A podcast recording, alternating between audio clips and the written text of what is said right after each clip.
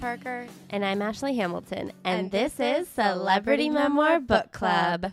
This episode is brought to you by Jiminy's, the maker of sustainable dog food and treats made with cricket protein that is better for the environment using less land and water to produce. Cricket protein is a superfood that is delicious, nutritious, and easy to digest for dogs. Save 25% on your first purchase. Go to jiminys.com slash worm25 and use the code worm25 at checkout. And thank you to Dipsea for supporting Celebrity Memoir Book Club. Dipsea is an audio app full of short, sexy stories. If you're looking to heat things up, there is a story waiting for you. Get an extended 30-day free trial when you go to dipseastories.com slash worm. Claire, Yes. what's our story? Sexy or not? Our story is the story of other people with a little pizzazz added by ourselves. We're kind of like if you brought us leftovers and then we put it in the air fryer and Added a sauce, perhaps? yeah, or cracked in an egg. Oh. You know what this is? This is the fried rice of celebrity memoirs. Yes. We're taking what they gave us and we're making it kind of a new thing. So if you are not looking for the egg and the seaweed, I recommend you look elsewhere because that's what we're delivering. That's what we're serving up Benihana style. That's what we're cutting up and putting on a plate and making into a volcano to explode with ideas. So if you're looking to be satisfied, stick around. Leave us maybe a five star review. Ashley reads out thank yous at the end of the episode. And if you're looking for something else, go get cereal. Do you know what I mean? Find your cereal. Just don't stay here, you know, and then complain about it later. I want to say thank you so much to everyone who came out to the LA show. At time of recording, we have not yet done the Chicago show, so you guys are gonna thank you next week. But well, if you guys live up to the hype, yeah, that's true. If you guys live up to the LA show, because that was fucking incredible. thank you guys, everyone who came out. Someone brought us flowers, that was so sweet. Someone gave me an invite to the Magic Castle, which is a dream of mine, and I'm just so grateful. I'm so grateful. Ashley, if you were a memoirist and last week was a chapter of your memoir, what would you call it? I would call it good starting point. And I think that that covers literally every single thing about my week. But I wanted to zero in on travel. I am an anxious traveler, and I think for the career path that I've chosen, that is not Are you an Good. anxious traveler? I'm a very anxious traveler. I like cannot sleep the night before a flight almost ever. I'm always scared I'm going to forget something. That's why I got a cold this week is because I don't sleep leading up to a flight and especially a flight that I was bringing bug on. I was like losing my mind. It was a very cold week in New York and I was just suffering of night sweats. I want to be better at traveling and I think that last week was a really good starting point, just like a real biting of the bullet to have a lot of travel in a short amount of time. And I think that coming up this week itself was a really good starting point for our upcoming travels and the way that we hope to take this podcast and the amount of shows that we hope to do on the road. So I feel like doing a good job with my traveling this week and doing having a fun time with our on the roadness this week is like a really good starting point for the first day of the rest of my life. Claire, yes. if you were to write a memoir about your life, what would you title the chapter about last week? Ashley, you were right. Yeah, you know what you were right about? I no. Checking a bag.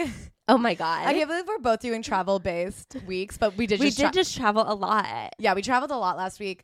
I don't normally check a bag. This year in 2022, I have checked multiple bags, and I have to say, it really does change the experience. I used to be somebody who's like, if you can fit eight pairs of underwear in a backpack, that's what you get to bring, and then you just sit with the backpack in your lap. Like, I don't even attempt to put my stuff in the overhead bin. I'm just like, I sit as a ball in a cramped up little toilet seat, and I am, I'm always like in the last seat of the last row, and I just accept that when I fly, it doesn't matter how far, where I will be deeply uncomfortable and I don't bring anything. And I have to say, checking a bag and being like, pack a hair dryer, Yeah. pack a change of shoes, pack a bathing suit if you want. It really opens your life up. And I used to live in absolute fear of waiting for the carousel. I used to be like, there is no worse spending of the time than sitting waiting for your bags to come out. But you know what? It's not that long. It's not that long, and when you're sitting as far back as I am, by the time you get out, like the bags get unpacked before I do. So, Yes. So it really wasn't bad, and I have to say, it's really changed the game for me. It's so nice to be able to just move through an airport with ease. You have a purse, you have maybe I mean, I will say I was carrying a purse filled with stuff, and then a carry-on filled with podcasting equipment. So I wasn't like easy breezy lemon squeezy. but like eventually you will be now that you've discovered the ways of bag checking. It's it's nice. Anyway, should we move on to this week's episode? I guess so. Speaking of frequent travelers, this guy is a big traveler. This week we did Blue, The Color of Noise by Steve Aoki, one of the top 10 DJs in the world per his own book jacket. How many DJs are in the world? 19. Okay. Actually, that's not true. I mean, how many boys are in college? That's how many DJs there are. we also did bring in experts for this episode. We love to sometimes have a context given to us. So at the end of this episode, we are interviewing DJ Party Shirt, who's two people. Yes, DJ's party shirt, I believe. They're amazing. I'm so excited for you guys to hear what they have to say about Steve from an insider's perspective. Yes. From inside the DJ booth. And so now let's open up Blue, the color of noise, and figure out how much stuff is, in fact, the same color as noise, aka blue. To me, noise is gray. I think it depends on, I mean, Lorde has that like seeing noise Synesthesia. thing. So noise is many colors, but to Steve Aoki, it is one color. That is blue. What else is blue? So the way this book is created is there's a chapter and then there's a drop. Chapter drop. We Hypothesize. that the drop is like a beat drop and he's like dropping a bit of emotion into you. It's like a little like boom. The chapter is the build up and then he drops a cannon of emotion. I don't know that the drop is always tied to the chapter, and I don't know that the drop is always emotional. The drops are some of the weirdest things I've ever seen, but they're always specifically like a drop of blue. So I thought maybe it was like a drop of water. I think it could be a lot of things. Steve loves to leave things open ended. I think the fact that he called his book Blue is like a perfect indictment of who he is as a writer because he's like, everything's blue and blue is everything, and water's blue and wet is blue and sadness is blue, but happiness is blue. Do you see it? And you're like, blue? Yeah, I can see blue. Yeah, I will say he did pick one of the top colors out there. And he was like, You can see this color in everything. And it's like, quite literally, It is a primary color. it is the color of the sky. Every time you walk outside in daylight, you're going to see a little blue. To be like, I was driving down the street and the day of my father's death, the sky was blue. It's like, well, yeah, I could have guessed. I walked into my bedroom. What color had it been painted? Blue. Suspicious? Did you pick blue, Steve? He's like, sometimes I like girls with blue eyes. I believe you, and they're out there. Anyway, so he he opens with a little nod to the color blue. He says, "Sometimes I think my whole life can be seen through shades of blue. The hope and promise of a clear blue sky, the vast expanse of the deep blue sea, the melancholy that clutches my heart between the notes of an old blues tune." The Dodger blue of my cap when I was invited to throw out the first pitch at Dodger Stadium. The sweet electric blue of a first generation BMW i8, the car of my dreams. I do feel like to squeeze in in those few sentences two absolute brags to be like, you know, this fancy car. And the time I threw out the first pitch of the Dodgers game, those are some blue things that we can all relate to. No, just me? Whatever. So he gives the background of his family. And if you guys didn't know this, his dad invented Benihana. Steve Aoki is the heir to the Benihana fortune. I guess it depends because he has older brothers. So, He's an heir to the Benihana fortune. correct. So Steve Aoki was born November 30th, 1977, so he's 44 years old now. He wrote this book in 2019, so he was 41. I think the math works out. So he writes about his early life, his family, and his childhood. His dad, like we said, was the inventor of Benihana, and his mom and his dad had three children together. But he writes, My family tree's got a whole lot of branches. There's even a whole other tree. So when he was young, his dad was in a major boating accident, and the people that they called to the hospital were his wife, and then they also got a hold of his girlfriend, who it turns out had other children with him. He had families everywhere. There was another woman with another child somewhere else that they didn't find out about till way later. So Devon Aoki, the famous model, is his sister from his dad's mistress's family. But they were all being born at the same time. So he had two older siblings that were like 10 years older than him, and then him. And at that same time, I guess the two older siblings were born before all the success. And then Yes. Steve was born during this birthing boom that his father was going through, where he had the secret half sister that I didn't know about for years, was two months older than him.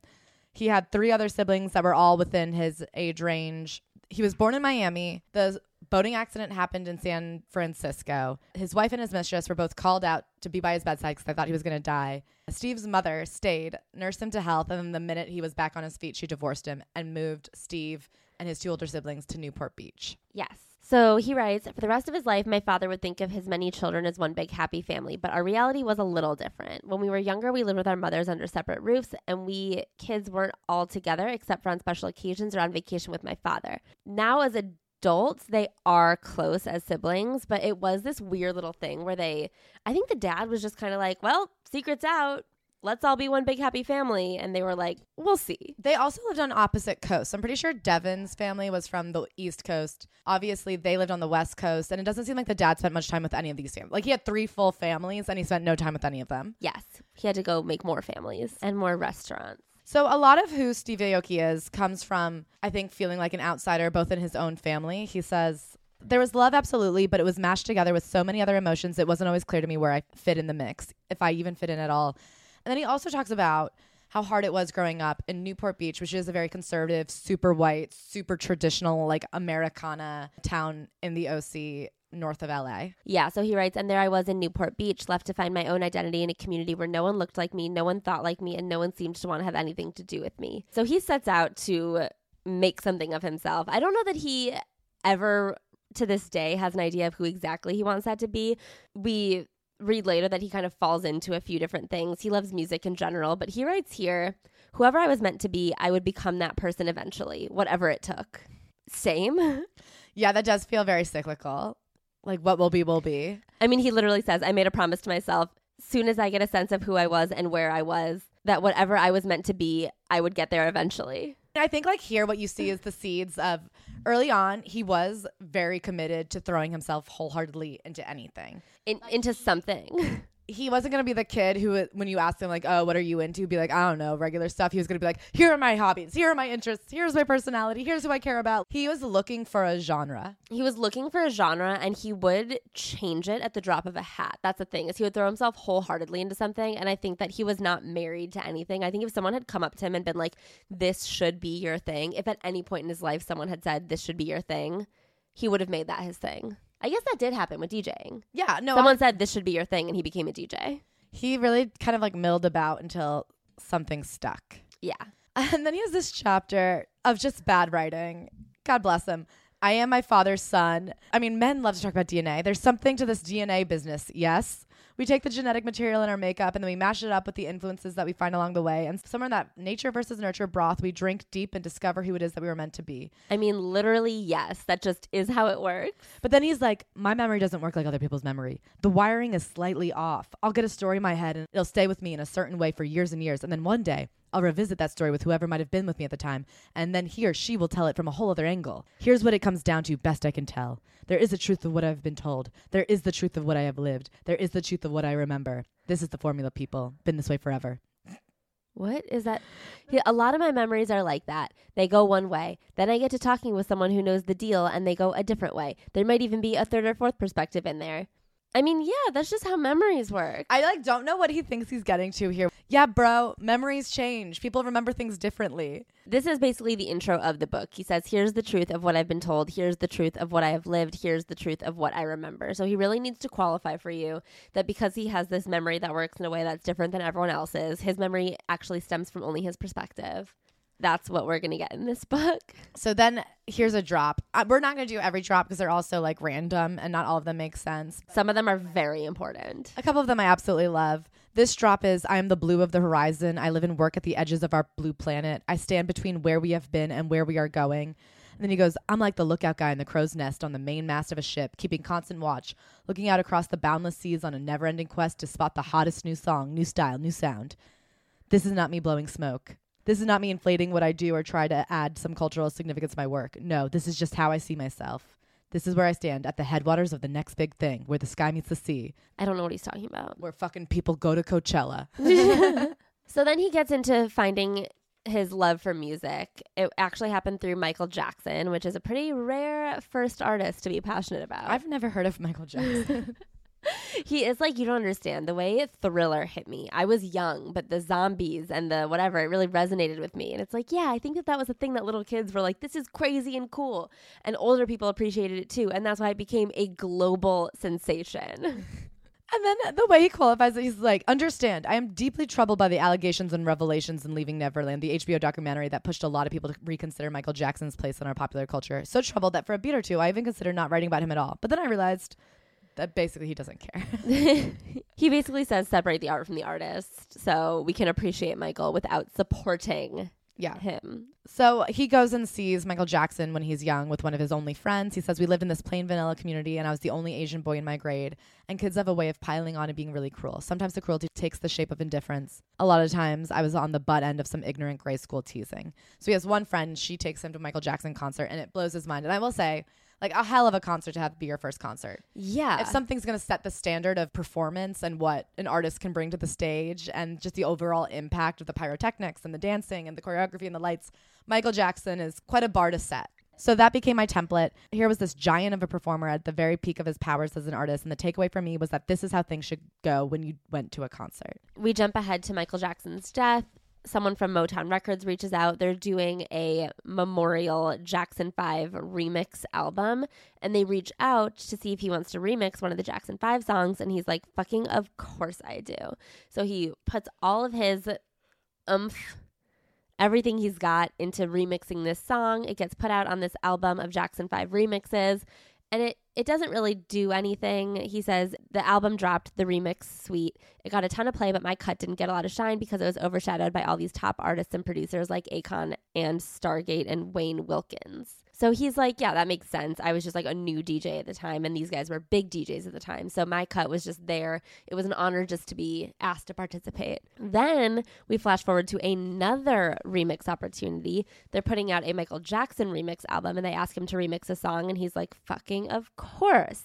This is the greatest. But this is when his DJ career has really taken off. So he's so busy, he's traveling a lot, and he doesn't have time to really sit down and remix this song. And so he like delivers a shit version of it. And then they ask him to redo it. And he's like, fuck, I was so embarrassed. Then he redid it. And then it was good, I guess. I don't know. I think it was. He is not good at gassing himself up. He's really good at telling you when something didn't quite work out and how he's actually okay with it. That's just how things go. And so reading this book, I was like very unaware that he had ever had any successes.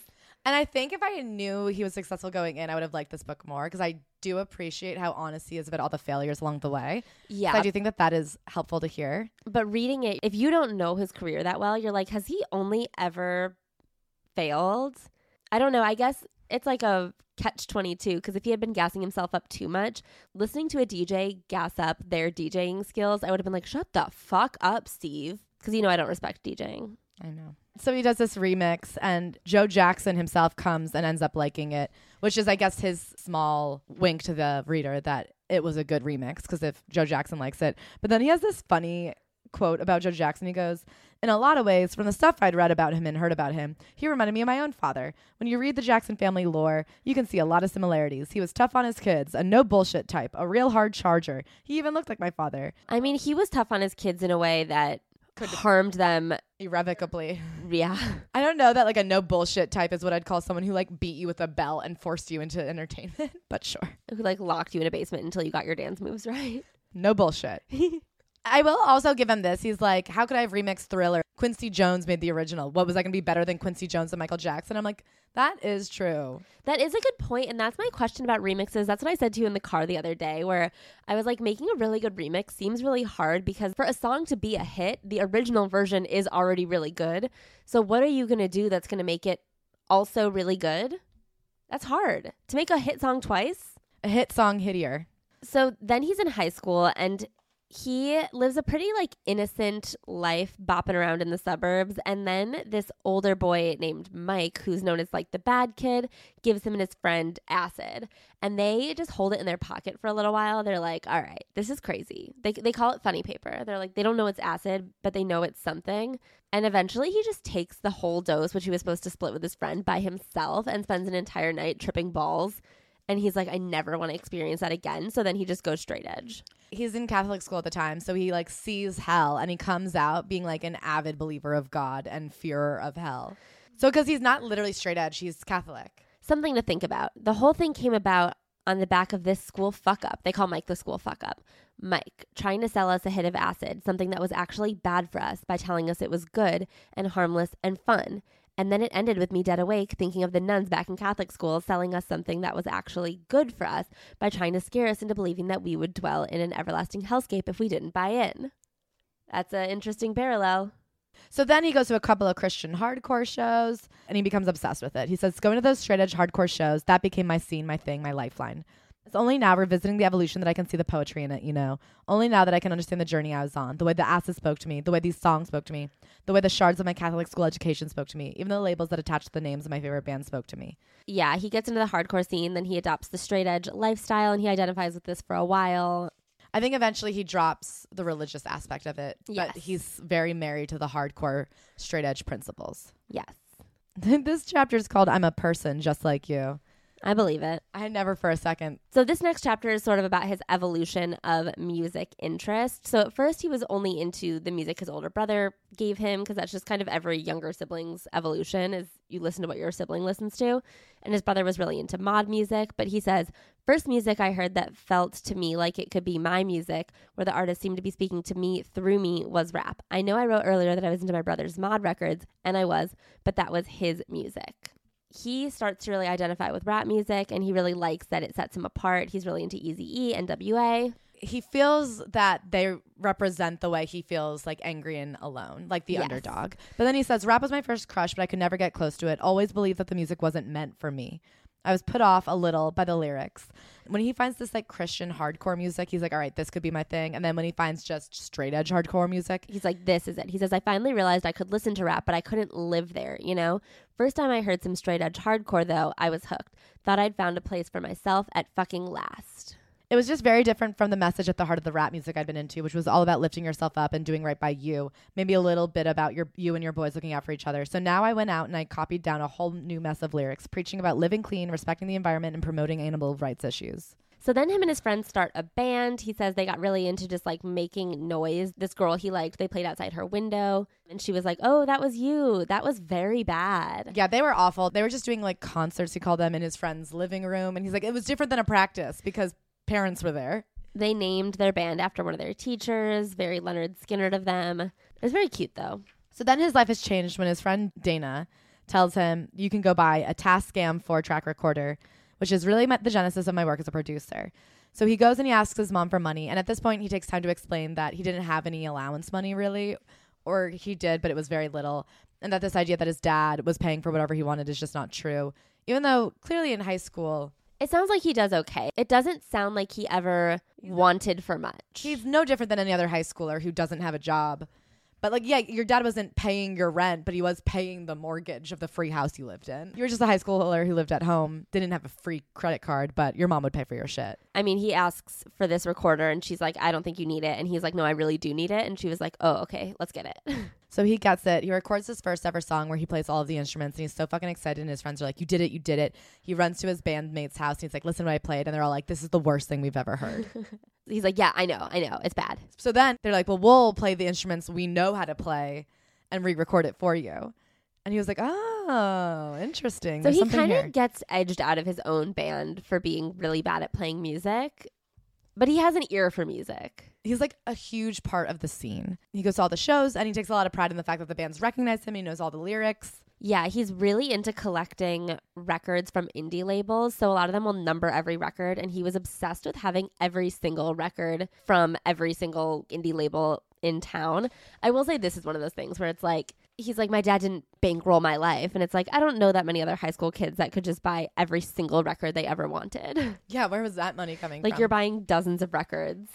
Anyway, so he's really into E Bulletin Records, which is based in Santa Barbara. So he goes to UC Santa Barbara to be near this little pocket of the hardcore scene. Mm. And he ends up getting an internship at E Bulletin Records. They have a zine called Heart Attack, and he like gets to write some reviews for Heart Attack. And he's like, it was the coolest fucking thing getting to see my initials in my favorite zine. And then there is this DIY venue called the Pickle Patch in Santa Barbara that is just his apartment, the guys from E Bulletin, a couple of their other friends. It's literally just an apartment. yeah. They throw shows in their living room and call it a venue. It looks like it fits like 30. It's the Pickle Patch. It's a vegan co op. And he says very quickly the Pickle Patch became one of the most important music venues on the West Coast. Some people compared our rep in the music business to places like the Roxy in Los Angeles or CBGB in its funky, frantic heyday in New York or 94 Gilman in San Francisco. It was the place to be where music happened. Okay. Do you think this could possibly be true? If anyone is familiar with this scene, please let us know because it feels like it was probably cool and people had heard of it, like it had a reputation, but it wasn't CBGB's. I just want to know how a venue that only fit 30 people could be. Well, especially considering the fact that I've very much heard of the Roxy and CBGBs and I've never heard of the Pickle Patch. Same, same. So it doesn't feel like it's on par with the Pickle Patch. I also want to point out I ended up majoring in women's studies, which exposed me to all kinds of critical and creative thinkers and activists and turned me on to philosophy and literature. So he also starts managing bands. Bands would come through the Pickle Patch, and he has this one band that he goes on a Japanese tour with. And he finds out his mom low key paid for the whole band's plane ticket to Japan. He's like, the hardcore way, we just slept on couches. No one really knew how anything came together. And it's like, well, yeah, because you, you had someone low key in the background just paying for it. I'm not saying it's wrong that that happened. It's just really funny that he doesn't understand that that is something. So he's at the pickle patch. He's very much becoming part of the scene. A quote that comes up three or four times in this book is that he's like, I didn't start the pickle patch, but I very much helped it along. Yeah. I do believe he's a hype man. It does seem like if you had an idea and he was free, he would help you put up all the signs. I think he was like very involved. He was an involved guy. He loved to be a, he loves to be a part of something. But I don't think he's necessarily a genius. I think he's someone who's happy to get involved and happy to stay the course. Yes. But it doesn't seem like he has any like innate talent that is incredible and awe-inspiring. in- no, in there was direction. nothing that was like shining through that really told you like this guy is gonna be somebody. Neither musically, neither as a businessman. Uh, like in no way did any of these things seem to be groundbreaking. Yes. But he did love to be involved, and for that I give him credit. Me too. And he loved to like take something and do whatever he could with it. So one of his pickle patch friends starts a music label, and he is inspired. So he starts his own music label. I was 19. I called the label Dim Mak, a a martial arts term that translates to touch of death. So he signed one of his friends that he has a lot of belief in. He splits the cost with some other producing duo. They produce 800 vinyls. I don't think they make a dollar on him. He kind of breaks even on almost everything he says. He says he was just kind of treading water. He also like takes a lot of care in the details because he had spent so much time obsessing over every record off of an indie label. He really got in the details on them and he wanted to put a quote on each release. The first one, Dim Mak number one, he writes a quote from his father If you're afraid of dying, you're afraid of living. Wasn't something he ever said to me, but I'd seen it in an article and it made an impression. He like wants his father's approval so badly, and his dad is just like doing his own thing. You can feel the tension in these pages. It's the kind of tension that I don't think he's aware of. Yeah, That's what's stressful about reading this is I'm just like, oh, you have never seen yourself in the mirror emotionally. Not once. So then he gets really into having a label and he says, Now that I have my own label, I was constantly on the prowl for new bands, always on the lookout for the next big thing. It's the same with my work as a DJ now. You have to be just a little ahead of the trend so you can spot what's coming and shine just the right amount of light on it, just at the right time. And then he goes, Here's something that I love. In the early days of Dim Mak, people were doing vinyl presses on different colors. He goes, I looked back at that very first vinyl press I ever did, and what was half of the stack in? Wait for it, a fresh shade of baby blue, almost like a pastel. Are you fucking kidding me? Dim Mak number one on blue vinyl? See how it all ties in? I was like, I don't know if you're straight edge anymore, dude, because this is like the highest high school shit I've ever heard in my life. I just don't think that that's that crazy. I can't believe that nowhere in this book does he say, I don't know if the blue I see is the blue you see, and I guess we'll never know. Don't you feel like that had to be cut from here? Another thing I can't believe is in here is 9 11. You guys, 9 11 is a drop, an emotional national coming together. so he was in New York for 9 11, albeit uptown and fast asleep. There's nothing quite so heartbreakingly blue as the bluebird sky that kisses Manhattan on the morning of September 11, 2001. He didn't know he wasn't awake for it, but yeah. So basically, on 9 11, he was in New York City, sleeping at his dad's apartment uptown. It is my father's assistant, Tashi, who finally finds me. He comes into my father's room to look for something. The noise wakes me up. He says, Oh my goodness, Stephen, you are here. We've been looking for you. Everyone knew he was in New York, but didn't know where he was. Luckily, he was just sleeping on the Upper East Side. He calls his sister, Devon, to make sure she's okay. She's, on like, a tour bus with Lenny Kravitz. her boyfriend at the time. She's like, Yeah, we're getting out of here. And so, what does Steve Aoki do on 9 11, one of the worst terrorist attacks America's ever experienced? Thousands dead, people in crisis, smoke everywhere. A day a lot of people did not know what to do. He ran straight towards the towers. he got out of his apartment and he ran as far downtown as the police would let him. So he ran downtown. He ends up meeting up with some friends in Union Square. One of them has a camera. He's like, I need to take this. He goes back down towards the towers and just starts interviewing people.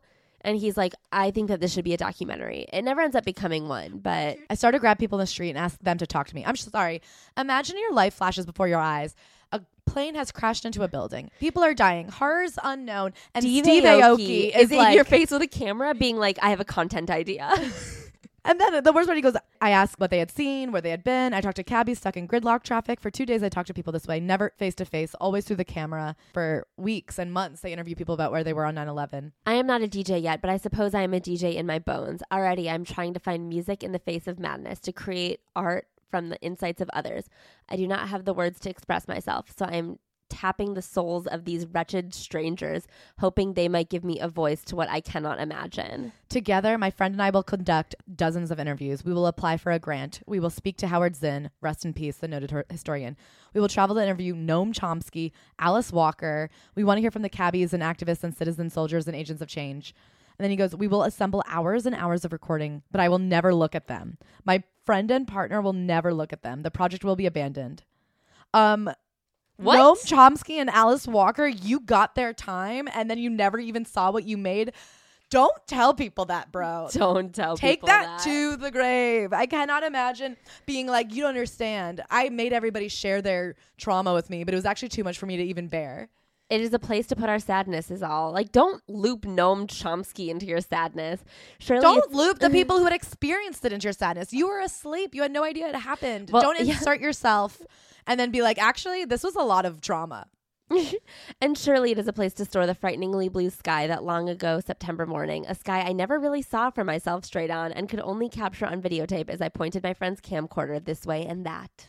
Steve Aoki sat down and said, How can I make this about me? Couldn't even finish the project. Then, you know, he graduates from college. He's like keeping at Dim Mak. He's trying to sign people to his label. He's hustling everywhere he can. He's putting together parties. He's very much just hanging out, doing whatever he can. He knows so many people. I think he is very connected and in the network. Well, he's and always hanging out. I don't know if I want to say hustling, but I think he is always trying to get things done. He, if you have an idea, he's like, yeah, let's try it. He's happy to put forth effort. So at one point, he becomes like a tour manager, and literally, an agent from the office goes, dude, we need you off the road. You suck at this. he was right, but what I didn't suck at was finding these acts way ahead of the major labels and propping them up in my own DIY ND way. I think he has an ear for cool shit. He's like so obsessive about the scene that I think he just hears everything first. And he's like, everything was my discovery because I heard everything first. So during this time period where he's trying to get his label off the ground, he's trying to get honestly everything in his life off the ground. He's mostly just on the ground. Yeah. He's a, he's a ground guy. Ground guy is sitting on the ground at a bar called the Three Clubs. and then and the bartender named Cali DeWitt, who I think must be successful now. Yeah, maybe. So Cali DeWitt is like, you should come DJ here one time. I'm trying to start this night called B Sides where everyone just comes and plays their favorite B sides or whatever. So he goes and he DJs. He has a bunch of like weird records, and Cali is like, that'll be fun. And then it turns out that's not that fun. People like don't like a DJ who isn't playing songs they've heard of, and people is me. I do think he says later. It would have been a while before I figured out that the job of a DJ is to help people have a good time, not to amuse themselves by cranking the volume on their cherished records, to play what people want to hear. I respect that he came to that realization enormously. He DJs just because his friend asked him to. He sucks at it, but he gets a little itch. He catches the bug. And so he starts trying to like get better and better. He's DJing anywhere they'll let him do it. He's like, it didn't even occur to me that I should have probably been getting paid this whole time. I'm like, actually, it sounds like you absolutely should not have been getting paid. Yeah, it sounds like you were bad at it. He gets one paying gig finally. He gets $75 to DJ at a bar.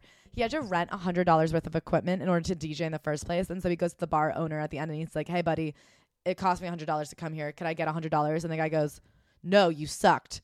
Next time I'm only paying you 50 But I guess people keep giving him opportunities to come. I do wonder if he's the kind of guy who had a ton of friends. So it's like, in the same way, if you have like a guest bartender or something, you're like, it's not really about the music, but it is about the fact that you have 19 friends that'll come drink on a Monday with you. Yeah, and I also think that he was trying to get better. He says, I got better as the night went along. Each time out, I'd discover something new, some new technique or trick of the trade. And here on this first paying gig, I finally had my song selection down. So, like, he is trying to get better. Like, he knows he's bad and he wants to be a good DJ. The record label is still a big thing for him, but he's like, I can promote my record label if I play my record label's records at DJ gigs. If I can be a big DJ, I can be big at other stuff too. Also, it's like, why not? It seems like he was just hanging out at bars, listening to music anyway. Might, might as well hang out at a bar and play the music. Yeah. So one of these nights, he's out playing, and the MC is about to bring him up, and he goes, "What's your name?" He said, "I had this Kelis song queued up that I was going to open with called Millionaire, featuring Andre 3000."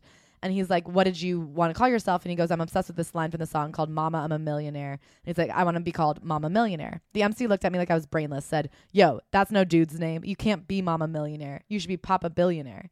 He's like, "I didn't like the sound of that." So then he came up with Kid Millionaire. And so he gets brought up as kid millionaire and he goes, it didn't occur to him that if he was successful, which he ultimately ends up being successful, and he's like put on the front of a magazine that when people found out he was the literal heir to Benny Benihana, people weren't gonna think it's so funny for your DJ name to be like Mr. Big Inheritance.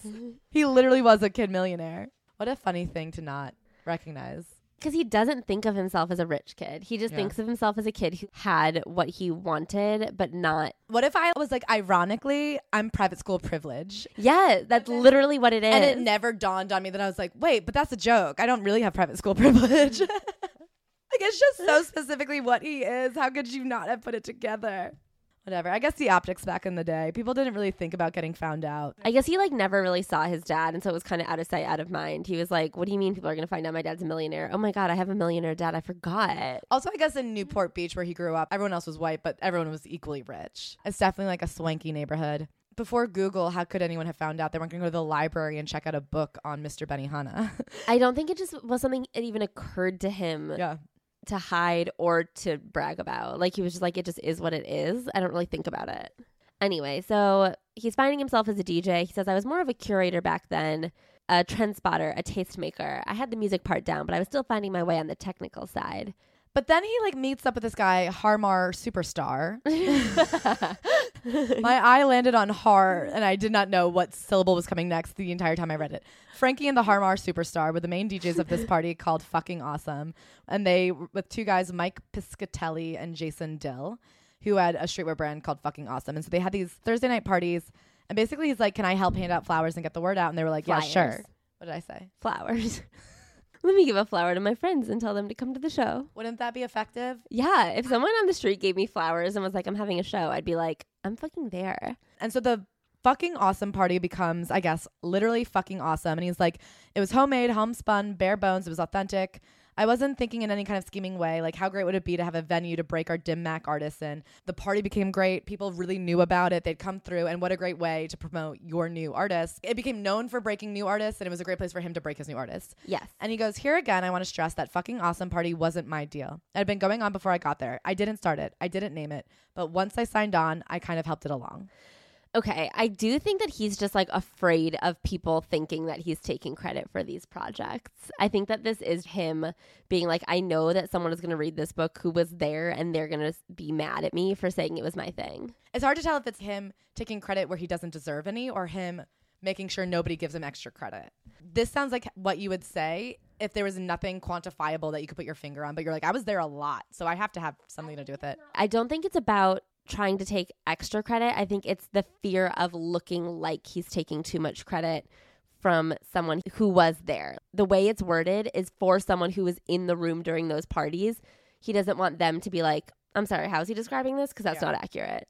But then he does make it his own thing. So eventually he gets a different venue, and the fucking awesome Thursday becomes Dim Mak Tuesday, which apparently is a huge deal. Yes. The Party Boys confirmed that this was a legendary party in LA. More on that later. And it was in this old movie theater called Cinespace. The party exploded, became the most poppin' indie party in LA. We had big time bands coming Interpol, The Shins, The Killers, The Yeah Yeah Yeahs. Kanye West started coming through. Everyone cool was in there. He also says that this happened to collide with the era that DJs started moving more front and center at a party. If you look at it now, a lot of clubs, the DJ is just up in the middle. And I don't think that that was very common. And so he said it became a lot more personality based. There was a lot more showmanship involved in DJing starting around this time. And I think because of the way the space was already built, they had to have the DJ booth front and center. Yeah. So that really did change things. The party went on for 10 years. I mean, it does sound cool as hell. Yeah, sounds fine. I'm just kidding. It sounds cool. So he also talks about meeting DJ AM. More on this later. He pairs up with his friend Matt Colon, and I do think he's helping him elevate his DJ career. So this is one of the first times he starts getting paid. He gets a gig for the Super Bowl after party in 2006, and that's his first legit gig. He feels, as Ashley said, he meets up with DJ AM, who was like the first famous DJ, it seems. Like I said, he has this other line. He says, I was DIY all the way, self made all the way, figuring it out in what ways I could, holding all these moving parts together with grit and scotch tape. Like he was, but I also don't know what was that hard about it. He definitely wasn't making money, and I he definitely wasn't making money, but that's like the privilege that we have of like, when you know you have something to fall back on, when you're like so many degrees away from like homelessness or being truly out on your own, you can say it's fine if I don't save any money. It's fine if I don't pay back college debt because Right. Like I can take a risk for a couple of years because if something goes wrong, I'm not fucked. yeah, he doesn't really recognize that. But he does recognize that people hate that his name is DJ Kid Millionaire, so he starts trying to soft launch Steve Aoki. Eventually, I was able to drop the stage name and just do the thing as myself. Wherever this DJ thing was going to take me, it was going to take me as I was. And then we get to one of the weirder drops in the whole book. It is World Autism Awareness Day. The White House is blue. The Empire State Building is blue. The Eiffel Tower is blue. So then he goes on to talk about how Autism's main color is blue. Autism awareness. But I don't I don't think he's autistic. I like googled it. I couldn't find any evidence that he's like on the spectrum or that he's come out as a neu- neurodivergent person. So I kind of don't know why this is in here. I wonder if he literally looked outside of his apartment and the Empire State Building was blue and he was like, "What are the fucking chances?" And he like googled it and he was like, "Oh my god." Yeah, it really just doesn't connect to anything else in this book. I mean, I guess it connects via the color blue, but I read it very early in the morning and I was whenever something doesn't make sense, I'm like, is it me? Am I too dumb? And I have to say almost never has it been me. It's Steve Aoki just threw this in here for no reason. yeah, He goes, We're all the same in the end. We are all on the same spectrum. We are all blue with compassion for the suffering of these families.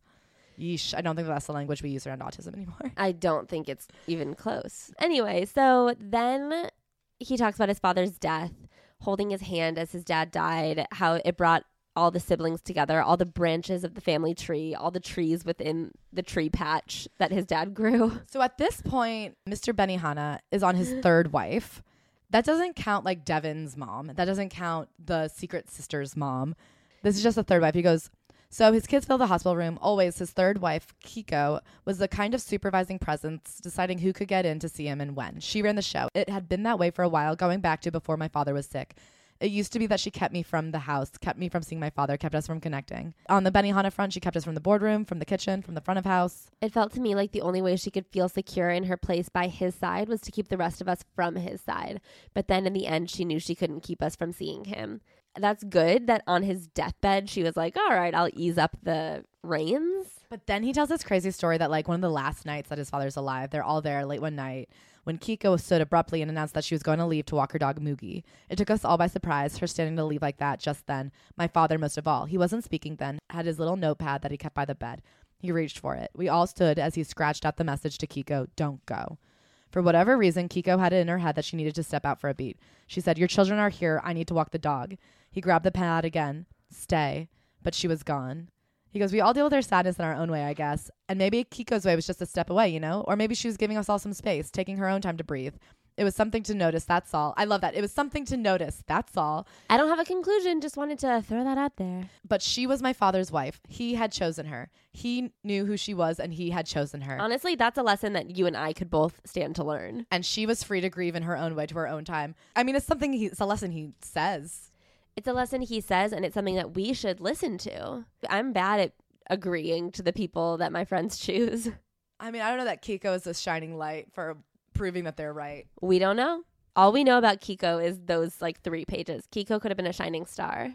I've never heard of a shining star that keeps a man's children away from him on his deathbed, but Clear. I guess we all shine differently. Like I said, he chose her, and you're being judgmental. That's true. I should stop being judgmental. This podcast should cease to exist. So then the dad dies. He has a pretty hard time with it. he also says at this point he cried to his dad, which is the first time he had ever cried to his father before. After his dad's death, he talks about the way he sees his dad and all of his siblings. He talks about seeing his best traits. He sees them in each of his siblings, but then he says, Me, I like to think I'm the DJ of all that Rocky Aoki DNA. I've got a little bit of all these character traits running through me, and I try to sample them all. I live each day trying to honor the man that he was, the man I hope to become. It's so funny to be like, all of my siblings have one shining trait. I represent all of him. I think to say in my sister Grace, I see my father's selflessness. And he's like, I know you might think it's weird for me to call my father selfless, but he was in the hospitality business, right? I mean, in my sister Echo, I see my father's heart. Yeah, he could be hard on us kids, and he didn't always treat the women in his life, our mothers, with the respect they deserved. But underneath his tough exterior, he was a generous soul. He was good to the people who worked for him, good to people in need, and Echo's cut the same way. Sorry, I want to finish the thing he says about the hospitality. He goes, whatever valves he might have shut off in his personal life, whatever ways he might have struggled with issues of intimacy or fidelity, he opened those spigots wide when it came to his work. It's not selfless to have a booming business. I don't know how to explain to you. It's not selfless to be a very gracious host at a restaurant where people are paying to eat. Anyway, the next drop is about jeans. He has a favorite pair of jeans, and you'll never guess what color those jeans are. Can I guess? You can guess. White. Ashley. Blue. he does break the straight edge thing because the people around him are not straight edge anymore, I think. Yeah. Like in college, all of his friends were straight edge. Everyone at the pickle patch was straight edge hardcore. Then he moves to LA. He's DJing. I think people are drinking and he thinks that that looks fun. Can't say why, can't say how. I was still deep in the hardcore scene, totally immersed. All my friends, that's what they were into. But the idea I had allowed myself to become defined by the fact that I didn't do drugs or drink alcohol didn't make sense to me anymore. I will say it does just seem like he like thought it actually looked fun. So then he starts drinking a lot, especially after his dad died. He was drunk often, and this becomes a problem in his life. He said, I'd gone from never touching a drop of alcohol to feeling like I needed it to keep me going. It was a dark time in my life and in the life of my family as I was diving deeper into the DJ scene. I started to feel all this pressure.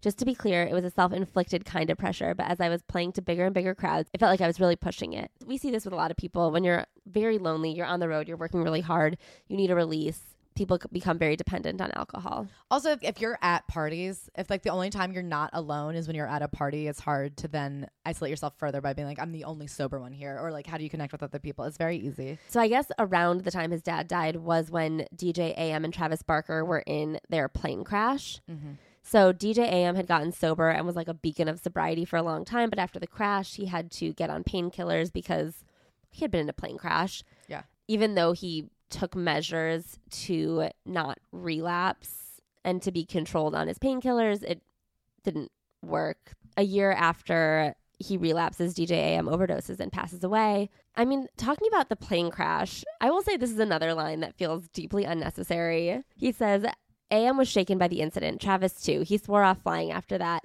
Their friends were affected as well. I just played a show with the two of them, so I started to think it could have been me on that plane. It wouldn't have been him on that plane, but also, of course, they were shaken from the crash. They were on the brink of death, and everyone they were with also died. That'll shake you. But then DJ AM overdoses, and he says, I was devastated, flattened, really. We were like brothers, the two of us, and I felt so fucking guilty that I hadn't been there for him in the months leading up to the plane crash and in the months after. Ultimately, a year later, DJ AM has an overdose and dies. And he says, As soon as I heard the news of Adam's death, as soon as I ran out of tears, I swore off drinking. Cold stop. It was the only way I knew to get my head right. I didn't swear off alcohol entirely because I'd still take a sip in celebration or on a special occasion. What I was able to chase immediately was the urge to drink, the feeling that I needed to drink to get by. That's what left me when DJ AM died. So now he only drinks celebratorily, I guess. And then he has one of the crazier lines in a book. Long as I'm on it, I want to spend some time here on two other deaths that left me reeling. Two deaths that stand as reminders of the knife edge we sometimes walk when we spend our lives on the road. So he talks about other famous people he knows that died. Chester Bennington, I guess he was very close to. Chester Bennington was the lead singer from Linkin Park. Yes. And then he talks about losing Avicii, who it actually doesn't sound like he was that close to. Yeah, but they like ran in similar circles. Yes. Those two deaths hit him hard. Let me tell you something about Avicii. I heard Levels the other day at a bar and it changed my life. 10 years later, I'm like, this is the greatest song of all time. I was on the floor, I was pumping my fists, levels to it. It was incredible. it was the high of my night. So then he has a drop. I am alone. Cue the fucking violins, right? I live in a big house, play to big crowds, live a big full life. But at the end of the day, it sometimes feel like my life is empty. And so then he talks about, I guess he was married. He was married to a woman named Tiernan. She was a beautiful Australian blonde model. They were together for five years. He refused to slow down for her. He says at one point that he's doing 250 shows a year, which is like A lot. A fucking lot. The only six weeks they really ever had together was when he had to get vocal cord surgery, and so they could hang out. And they decided to get married. They get married in Hawaii. As soon as they get married, they're like, "Oh, this is not working." So they get divorced. Those idyllic days we spent in our apartment on the aptly named Hope Street in Los Angeles were forever out of reach. And so I am back where I started, alone, wondering how is it that life can somehow pass you by when you're living large. I catch myself some nights crying on the floor of a far off hotel room, wondering what my life will be like at 50, 60, 70. So he talks about being lonely, how he doesn't have a family, and how it sort of inspired him to make sure he stays close with his siblings. So he he talks about which siblings he's close to and which ones he doesn't talk to as much. But then he says this interesting thing about Devon Aoki. Yeah. In my low, despairing moments, I catch myself thinking of my sister Devon and the choices she's made with her own life and career. It's easy to forget that there was a time when I was starting out and it was Devon who lived in the harsh light of celebrity. She was one of the top supermodels on the planet, and I was known as Devon Aoki's older brother. Oh man, she was the shit. She was living the life I'm living now, but she had the courage and foresight to step away from it when the universe gave her a chance. She wasn't planning on starting a family, but when she got pregnant, she took it as a gift, a sign, a reminder of what was important. She'd always known she wanted a family, and there it was, hers for the taking, so she grabbed it. I would love her book. I looked her up. She just has three kids and like a normal husband with a public but under 5,000 followed Instagram. Man, to have been like a huge model, almost like she started ramping up as a movie star and then just kind of was like, never mind. And then he talks about how he wants a family. So he lives out in the desert in Vegas and he decided to like import his family. So he made all of his siblings who have partners and children move out to the desert with him. He moved his mom out He got his older sister and her family and his mom to move out. and a cousin And a cousin. and his family. And he's like, I'm trying to get everybody to come move out with us. So his mom and his sister and his sister's husband and children all lived in Newport Beach. So instead of him moving to Newport Beach again, he made them all move to Vegas. And I was like, that seems a little fucked up, but whatever. Ashley, Yes. you're a mother. Would you say that Bug has any of your qualities? I would say definitely. I think one of the biggest things that we have in common is that we both love a treat. We love treats here. Sometimes you deserve a treat. And if you want to treat your pet, I would like to recommend Jiminy's. So Jiminy's is I'll start with delicious and get back to that later. It's also a extremely sustainable treat. Cricket protein uses less water and land to produce and drastically eliminates greenhouse gas emissions versus traditional animal protein dog food. One bag of Jiminy's cricket protein treats saves 220 gallons of water versus traditional animal protein treats. Also, back to the taste. Dogs go crazy for it. Bug loses her gourd when I pull out some Jiminy's treats. The flavors, I'll tell you what, they make me consider trying a bite. I haven't yet, but like I said before, if you dared me, I probably would. They have flavors like blueberry, sweet potatoes, peanut butter, pumpkin. Does that sound good to you or no? Delicious. It is easy to digest because cricket protein contains a fiber that is prebiotic, which supports a healthy gut in your dog. And it's good for dogs with food sensitivity and dogs with allergies because insect protein is considered hypoallergenic for dogs versus other allergy triggering proteins like beef, chicken, fish, soy. And in fact, veterinarians are using Jiminy's dog food in elimination diets to determine food allergies, which is something that I'm about to start with Bug because her little tummy is not agreeing with something. Check out Jiminy's dog food and treats made with cricket protein, a sustainable superfood that is delicious, nutritious, and easy to digest for dogs. To learn more and save 25% on your first purchase, go to jiminys.com slash worm25 and use the code worm25 at checkout. That's Jiminy's, J-I-M-I-N-Y-S dot com slash worm25 with the code worm25. Now a little something for yourself. Treat your dog and then treat your erotic brain. Spring fever is in the air with the smell of flowers and the sun shining down upon you. I am sure you are feeling hot. I bet Okay. you want to get railed in a sundress, as Twitter would say. and if there's no one there to rail you, why not rail yourself? Explore your inner desires and fantasies, whether it's getting railed in a sundress or maybe just like a romantic dinner for two that escalates into a dinner for three. Find stories that match your mood on Dipsea.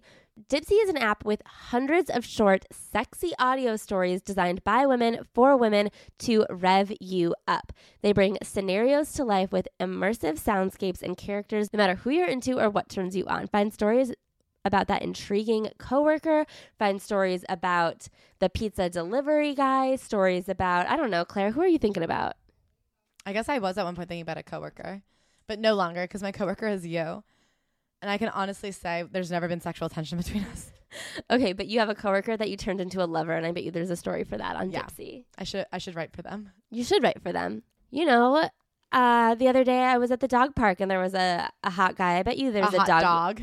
A hot guy with a dog that Bug became great friends with, and I thought someday we're gonna be like like the 101 Dalmatians family.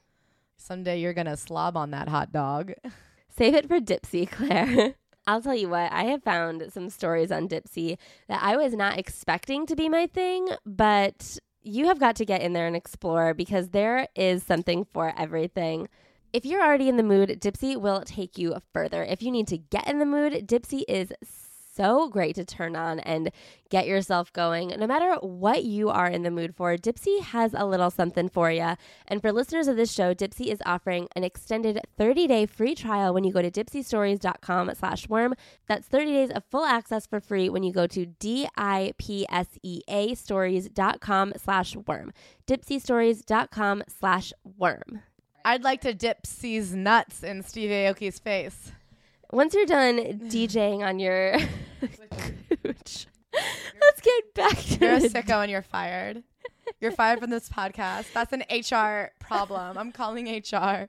Can I say? No, don't say cooch again. I was gonna say that's completely fair. I'll see myself out. if we weren't at your parents' house right now, I would say you have to get out of here, but I wouldn't feel comfortable staying here without you. So Just you stay. I'll go sleep in the yard like the dirty bitch I am. Steve. Steve Aoki. Steve, get us out of here. Uh, it took me a while to find my voice as an artist. I'd been looking all along, all the way back to when I was a kid, trying to find my community, trying to think about what it was that made me like a certain band or remember a certain show. It had to do with the music, but it also had to do with something I couldn't always describe. Something vague, something ephemeral, something beyond explaining. So he talks a lot about his artistic inspiration, the music that really got him going, the people he went to see live that like just changed his opinion of how music should be performed. So he went and saw this French DJ and Daft Punk is another one that he was like, I can't believe the showmanship. He was like, okay, it's more than just spinning discs. You have got to get out there and be the DJ that your audience needs. He like talks about this group called Men's Recovery Project, where they had a secret concert at 8 a.m. in a coffee shop where they just came down and ate cereal, and he was like, "This is fucking art." I do think if you look at the Michael Jackson and everything, he does love a show. He sees a DJ as somebody who comes to entertain. Yes. So he talks about going to Coachella in 2008 and seeing Justice's set. He says it was abrasive, furious, unlike anything else. My emotions were on absolute fleek. And the takeaway for me was that our music could be presented in this disruptive way. And here I'd finally started to think about electronic music as ours, as mine. Fleek. That's so fleek of you. Fleek indeed. He actually tells this very funny story about the first time he went to Coachella in 2007. He played this side stage show and he had this great idea for how to make the performance more interesting to watch. And he was going to cut out the name Aoki out of a bunch of wooden boxes and have like LED light up lights.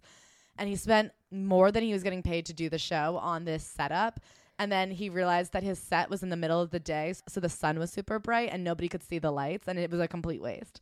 And I will say, I like that in this book, Steve cops to all of his failures. It makes me as a as a similarly permanent failure feel less alone. I mean, when is the last time you and I didn't spend more than we were making to fuck something up?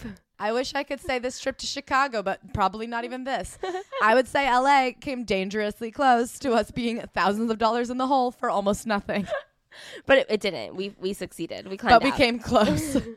So he was working with this band that made this music video with cakes exploding. And he was like, wouldn't it be fun if during my set I had a cake when I played this song? I just want to quote what he says in this music video about cakes exploding because it blew his mind just like eating cereal did. Okay. There was something about the powerful incongruity of exploding a cake, something we normally associate with feelings of happiness, that was weirdly appealing. And I carried the images of those cake battered faces for a long time after we made that video. The tug and pull between disaster and celebration. I'd always been into the combustion of two things that don't really go together the yin and the yang of life, you know. And here it got me thinking how I might attach that tug and pull to my show. Maybe find some way to get the crowd going and try to shake or shock them just the need to uh, intellectualize why an exploding cake is funny made me laugh. Honestly. I liked it. the yin and yang of just enjoying something pure and then having to say combustion. Anyway, so he brings a cake to the show. He doesn't know what he's going to do with the cake. So he's just walking around with a cake and he's like, all right, this was a little goofy. It was not landing me just walking around with a cake. But then the audience starts chanting, cake him, cake him, cake him. And he goes, to cake. I'd never heard it used as a verb, but here it was. Here we were. And it just kind of happened. I held the cake in front of the headbanger's face and he kind of leaned into it. And the next thing I knew, he and his friends were going completely fucking nuts. Eating the left behind pieces of cake, smearing it all over, just having a wild ass time. And thus the Steve Aoki caking was born. He starts bringing cakes to every show, caking the front row. People go wild for it. The whole cake thing took off, but I caught some criticism for it. And he said the criticism grew to the point where some prominent promoters wouldn't book me if I insisted on throwing cakes. Some of them put it to me straight no cakes or no show. Others were a little less clear. They simply didn't book me. So what did I do? I caved at first, not because I was afraid to lose out on these big stages, but because I started to think maybe the naysayers were right. Maybe it was a little childish for me to be throwing cake in people's faces. Maybe it did take away some of the integrity we wanted to see associated with the music we loved. They say it was juvenile, stupid, corny, and on some level I could see their point. It was all of that, but it was also so much more. It was a point of connection between me and my fans, a weirdly intimate connection that drew us together like a group hug. And so he says, things have changed now. I'm cool with most of my fellow DJs. I'm cool with most of the promoters and the festival organizers. As I write this, we're rebuilding some of the relationships that were a little bit broken over these cakes. What is going on? What happened with these cakes? But the great lesson here for me was never to make a decision based on someone else. This to me was really such an illuminating, hilarious story because this like the seriousness of the way that people responded to these cakes at something that I would overall call frivolous. Like the idea that some people are like, You're not respecting the integrity of this EDM show at Coachella. Like, how dare you fucking throw a cake when we're all rolling? Like We're all on Molly because this is our art. it does show like what in your life do you take way too fucking seriously and i think as comics we're definitely guilty of that of being like very gatekeepy and like the seriousness of the art of what fart jokes who gives a shit First couple of years, I only threw one or two cakes each night, but there's been a general progression. And when I do the math, it comes out to about 15,000 cakes, give or take a couple slices. And he thinks he tore a rotator cuff throwing too many cakes. he said he ultimately wrote a op-ed about it called to cake or not to cake it's not exactly a question for the ages but it kept me up nights i'll say that I believe it. I believe he lost a lot of sleep over trying to figure out whether or not he should be caking. So then he talks about all the time he spends engineering songs and producing. And he says everything that shine ain't always going to be gold. He says, remember, you can't engineer genuine. You can only be genuine. He talks about a couple songs that he w- was sure would be a hit that just flopped, and then songs that he thought would flop that ended up becoming hits. He does not spend a lot of time talking about the songs that become hits, and I definitely left this book thinking he had never really had a hit. Me too. I was like, has anything not flopped? Because we're really focusing on a lot of the flops. We really focus on the flops. He also talks about his friendship with Kanye, which really seems Kanye more West. like Kanye West. I think we should specify which Kanye we're talking about. yeah, West. they have this kind of Steve Aoki would call it a friendship and collaboration. I think Kanye would be like Steve Aoki, remind me again. He's the guy who likes the color blue. He seems to treat him like we treated Smarter Child on AIM, just like somebody you could text at any point that would definitely respond. So they like kind of had talked about m- working with each other at one point. It never really amounted to anything. It kind of sounds like when they're at the same parties, they'd be like, "We should work together." And then Steve Aoki would be like, "We're about to work together." And Kanye was like, "I say that to a lot of people." and at one point, Kanye calls him on the phone and starts rapping lyrics to him. And Steve Aoki is like, "This was the greatest gift anyone had given me. The fact that Kanye trusted me with these unreleased lyrics, the fact that he wanted to work on this project, just to have my ear on it." This is the most important thing that's ever happened. And I very much suspect that Kanye does this every day. I think Kanye probably called a hundred people with those lyrics and a few people answered the phone. I mean, Steve says that he goes, Kanye is somebody who will meet you, be obsessed with you, and be like, we have to work together, we have to collaborate. And then, like, four days later, he's completely forgotten. yeah, but he mentions the fact that Kanye trusted him and called him this one time a lot. I think if Kanye called you on the phone, you would talk about it a lot too. I would, but I also feel like he knows other famous people and I don't. like if Kanye called me, I'd be like, that's the only time I've ever talked to a famous rapper on the phone. That's not true. Remember that time you dated Travis Scott for a while? Oh yeah, I forgot about him. But other than that, he uses this story to sort of exemplify the development of projects. The lyric that Kanye had called him to run by him ended up not coming out in a song for a couple of years. So in his mind, he's like, "Oh, that was something Kanye had been developing, and he finally found a place for it." And he goes. The deal with Kanye was just the example at hand, but it was a killer example. Here was a lyric he'd been working on for some years earlier, coming back to me now with a completely different intention. But that's how all true artists work, right? There is no such thing as a bad idea, only an idea that isn't fully formed, fully realized. This is such Matthew McConaughey logic. like nothing is ever wrong, things are only not right yet. I don't think that that's like a bad way to look at it. I don't think that that's a bad way to look at it, but it makes me laugh when it's coming from like rich dudes. I'm always like, fucking beautiful, green light, man. I guess I do feel like this book really is like if you were a DJ who had nothing but failures, it would make you feel better. Oh no, I like kind of like Steve Aoki. I think he's like a sweet. Like I have a lot of jokes like that that I thought of like honestly four or five years ago, and I just wasn't a good enough writer. And now like I rework those premises and I can pull them off now. Yeah, I like weirdly like Steve Aoki. I just think everything he says is stupid. It's definitely like a DJ Matthew McConaughey. Yes. But I mean, look, Matthew McConaughey is why I quit my job. So I will say also, like, I know I talk a lot of shit about DJs, but people always say, like, the m- thing you hate the most is the thing that you are at your core. I think in my heart, I'm a DJ. That's like the big thing I've been running from. you would love to control the vibe. I know. That is, you do think you have better taste in music than everybody else. You do think that. I literally am coming to, I like, I, I said that. That's what I, said. I, know, I, just, I don't know if you're kidding because I. I'm not kidding. It's so true. You are a DJ. You're only a comedian because you were too afraid to be a DJ. I know. Anyway, so then he gets back into his other remixes. He says, By this point, I'd remixed 30, 40 songs. A lot of them were never put out. And it all goes back to what I wrote earlier about how you never know how things will play. All you can do is grab the opportunities that come your way and try to grow from each one. Like, that is true. But once again, after finishing this book, I was not aware that he had ever had a hit. So then he talks about he does have a hit, and it's like with Kid Cudi, he does a remix of "Pursuit of Happiness" that really blows up. but not for a couple of years. So he puts it out, nothing happens, and then it gets used in that movie Project X, and then it blows up. Then he has this weird thing about how he tried to become MIA's manager. He like heard her and was like, "This is something big," and he was just running around town trying to pitch her to record labels, and she already was represented in London, and he ended up doing nothing. But he was just like, "I, I knew it, I, I- called it." I heard MIA and I knew she was something. And again, he goes, "Obviously, I didn't do anything, but I like to think I helped her along. I like paved the way because he had been vouching for her all over town." And then he talks about some other projects that he got kind of squeezed out of, and he goes, "But that's how it goes sometimes, right? You set all these wheels in motion, and that they end up rolling away from you." I do think he's like a master connector with no business acumen. Yeah. and no like legit talent, but I do think he like knows cool people and is involved with stuff and like And when he sees something he likes, he's like, "How can I help this?" And Yeah. he doesn't realize that that is not necessarily how business works, but I think for people like us, that's nice. like if we met a Steve Aoki, we would take him up on it. of If course, somebody was like, I really believe in what you guys are doing, I want to help you. I do think like a Steve Aoki would like run over town introducing us to somebody, and then that somebody we would be like, okay, well that's our person. Thank you, Steve. You can go home now. And then Steve would be like, another deal I got squeezed out of. So then we get to another disaster chapter, another drop. This one is the Vegas shooting. And once again, he is in town. He lives in Vegas. But once again, he was sleeping. Yeah, he was gonna go to that festival, but he didn't. One was thing that. Steve Aoki is known for, it's sleeping across town of a major American tragedy. again, he wants to go to the center of the storm. Instead, he calls his friend, who I would call maybe one of the bigger tragedies to hit America.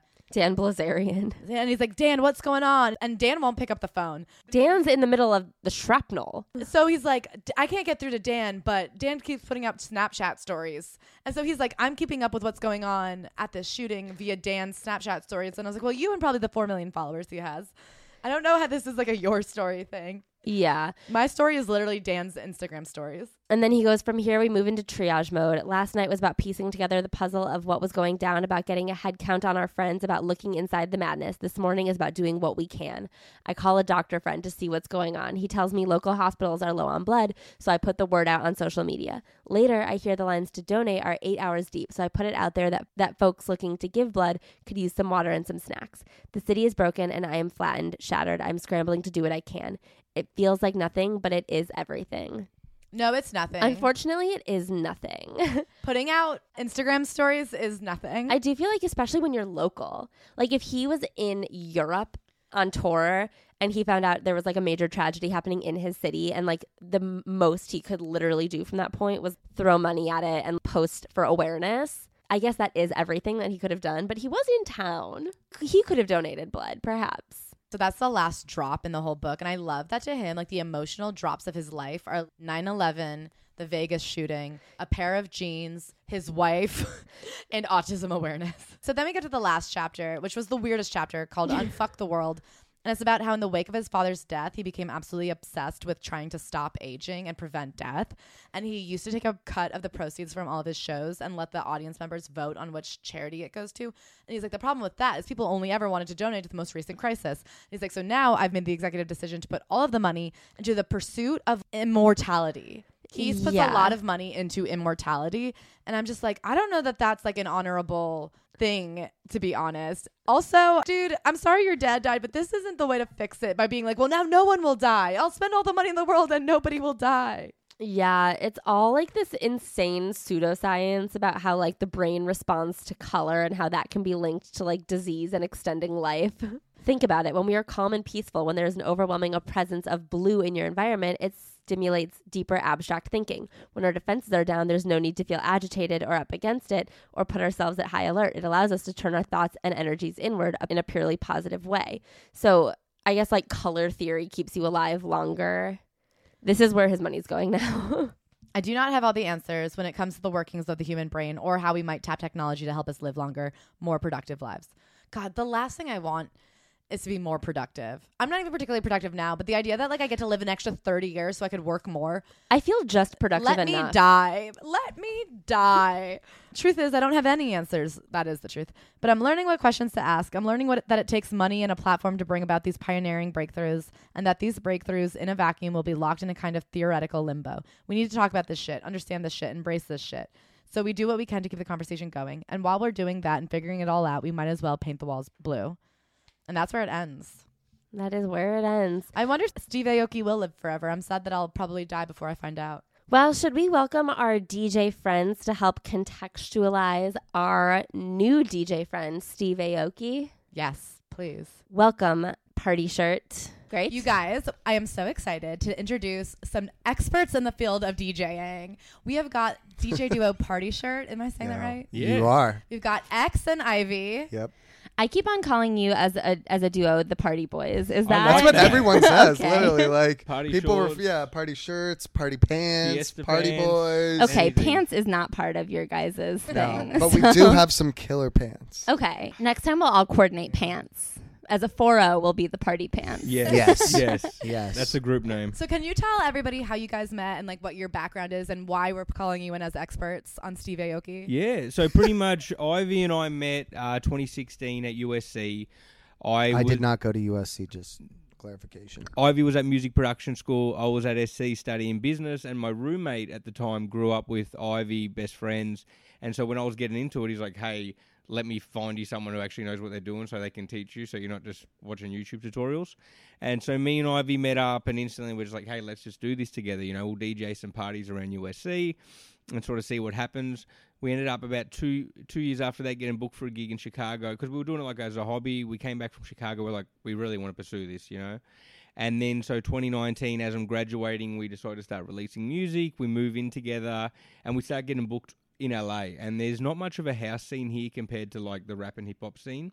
So the house scene's pretty much concentrated on the west side of Los Angeles, like Santa Monica and Venice. But we started getting booked there like two times a weekend. Like it was great, you know, all the top clubs, great spots. And then just as that's starting to sort of we make a name for ourselves in that small scene, COVID happens, and then it was just sort of a mess. We tried to find this manager who was managing like our idols, these guys called the Martinez brothers, and he just like ghosted us just as he was about to sign us because COVID. It was a whole nightmare, so we were just lost. And then so we start, you know, making music like more pop, just to sort of like we're like okay, since we can't play dance music out, it's hard to get dance music streams. And so we make like pop disco music, like Dua Lipa, Doja Cat style stuff. I love Fun. them. Yeah, I love them. love, love. Well, I'm still obsessed. And then so we release that, and then we use TikTok to promote that, and that starts to gain some traction. And then so we just start making videos to keep up. You know, when you get like a small following, you're like, okay, I, want to keep this. You know, so we start making videos just to sort of keep it warm. And then while that's happening, while we're like in between releases, we start this Fact or Cap series that like just you know blew everything up that you know compared to like what we were doing and then just for the past sort of 12 months we've just been focusing on that sort of getting like we just sold this cookbook and then You sold a cookbook? yeah Do you guys cook? we do, We do Snackle cook, Yak. yeah. It's one of our. Yeah. I mean, we cook like the average if you person consider cooks. dipping Skittles in Chick Fil A sauce Yeah, then cooking, we then cook. we Then definitely we cook. cook. Okay. Y'all have a book of just dipping things that don't belong in other things. Correct. Pretty much, Yep, yeah. dip, like Dippin' Dots. Incredible. I actually think there's a huge market for that. I I so. think we hope so. That's what they're betting on. And then we're working on this TV show thing. So now that everything that we've sort of done in digital, we've sort of like solidified what we want to do next with it. And it's just sort of a lot of waiting once you start getting into more traditional mediums. We're like, okay, now we want to concentrate back on the music 110%. So we have a music agent. We're starting to get booked more. We're actually, after this, we're filming a DJ set that we're going to post up and then yeah and then we're starting to release on spotify again because late last year we got contracted to do a remix for the black eyed peas my humps I love humps. That's a great song. incredible song And humps in Black Eyed general. I feel like sometimes people say DJ and it's like a pl- playlist, and then sometimes people say DJ and they're like producing. right What is the spectrum there? the thing pretty much these days is if you're a dj you have to be a producer you know sort of in the 90s when you're spinning vinyl it wasn't really like that necessarily like you could be a big dj and never have released a song and then also in the uk i see a lot of like big DJs that don't release any music, but they're still playing festivals, and people just know them as DJs.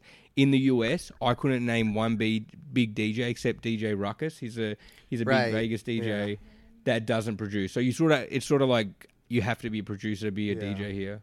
At least like top level. You Okay, know? and like and producing for people's albums fully, or can it be like producing remixes? You're you can be producing whatever. Like it's just like why would someone go to a show like to see you play someone else's music? I mean, that's a question I've always asked. yeah, which I mean, like they're gonna do that regardless because it's like we're not gonna just like play a full set or don't have like a big enough catalog. So it's like you play other people's music, but it's like you go to see like that one person's mm-hmm. song. You know? so you guys are Steve Aoki fans. We are. yeah, I do like Steve Aoki. It was one of the first EDM song I heard was a Steve Aoki song. It was the Turbulence. first, You're from where he's from. yeah, yeah. Do you Orange feel like you? I didn't a even know he was from Orange County until like maybe I think when we said we were gonna do this and And you read the book? Do you Yeah. know what? It's because I don't actually feel like he has the Orange County flair to him. He doesn't Like, really, and he doesn't like rep it like as much. That's, you I feel like know? most OC musicians are like obsessed with it. I feel Yeah. like there's like a real Orange County scene. There's like the Orange County scene, the Inland Empire scene, and Yeah. then there's like the Bay Area music scene, and they all rep themselves so hard. And Steve Aoki, right. Well, yeah. he is. He's an outsider looking in. To yeah, this. Yeah. that's true. Yeah, if anything, he represents a more Japanese culture. He talks about that a lot, Yeah. and he loves anime. Like he's got a whole company that does anime stuff. So Whoa. he's Seems really where does his money come from? Benihana. well. He said, I mean, there was a, like a legal dispute about that. I didn't have a chance to look into that, but I think what his stepmom died, and then it was him and his sister or someone else. There was like a whole So you also are a Steve Aoki fan? Yes. When I started getting into the internet, like 2007, 2008, by like 2011, when Tumblr is blowing up, I'm getting into like, oh, Tomorrowland looks so cool. And I, my 1st mm-hmm. exposure to sort of electronic music was like, you know, that Calvin Harris era and all that. So I just seen all the photos of him caking people. Like that's, I knew him as a guy that would cake people. Did Yeah. you know that caking hurt his performance bookings? Not at all. If anything, mm. I would have thought that's what was getting him booked. I think it was. I think the fact that you just right now said, as a Steve Aoki Yeah. fan, that first and foremost I knew him as a caker is why the bookers were mad. I think that's what helped him get a name, and then the music followed the name. Do you know what I mean? Yeah. Yes. It's so hard to say because he's been in the game for so long. Like I don't like the first time I discovered him. Like he was already popping. He did like the song I heard for the first time was with Lil Jon. So I'm like, okay, Yeah. like this guy's big already. I don't know like how long he's been in the game. He's been around you know? forever. I was always know. shocked when I found out how old he was. Yeah. Yeah. How 'cause, old like, is he? I think he's like 50. no, he's like 44 right now. So he was born in the what, 77? Well, when I when I googled it today, it said he was 44. Okay. Math checks out. No, Yeah. to be 44 and like, you know, as much as we want to be DJs, I would never do 250 shows in a year. That's kill. That'll kill you. Understand how the fuck? when he did the math of 15,000 cakes a year, I was like, buddy, there's a food crisis out there. That's too many cakes. Have you seen that iconic photo of the kid in the wheelchair being lifted up by all his friends and Steve Aoki? Yes, dude. I, yeah, oh Like, that's that so was just funny. such a viral photo. Oh, I really I love miss this part of society. Yeah. I yeah, somehow I was asleep during it. During Ste- when Steve Aoki was caking, I was I don't know. I do remember, Doing my homework. What was I up to? It did bring me back to a time in my life when I feel like cakes had a real moment in society where people. Do you remember like people were like farting on cakes sexually? No. Uh-uh. I don't know what side you were on.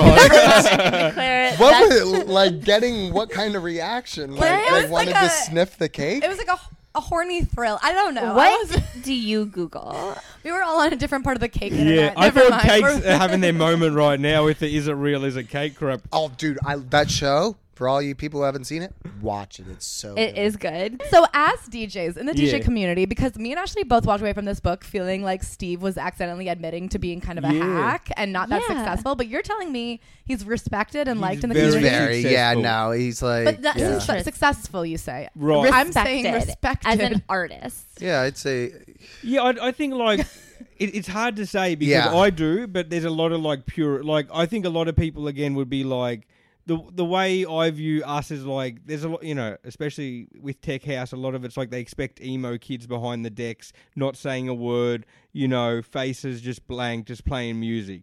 And us, I like the Dillon Francis approach where it's like you go into a party. You know, there's a show, like the visuals match the energy, which matches all the songs. Like it's not just about you know, playing the most pure music by just musicians. Like, you go in there for a performance, for a show, and like that's what Steve Aoki is. So I can see how some people could be like, "Oh, well, you're making a gimmick out of this thing that means so much to me." But for me, I'm like, look, it's people getting fucked up in Vegas. They're on ecstasy.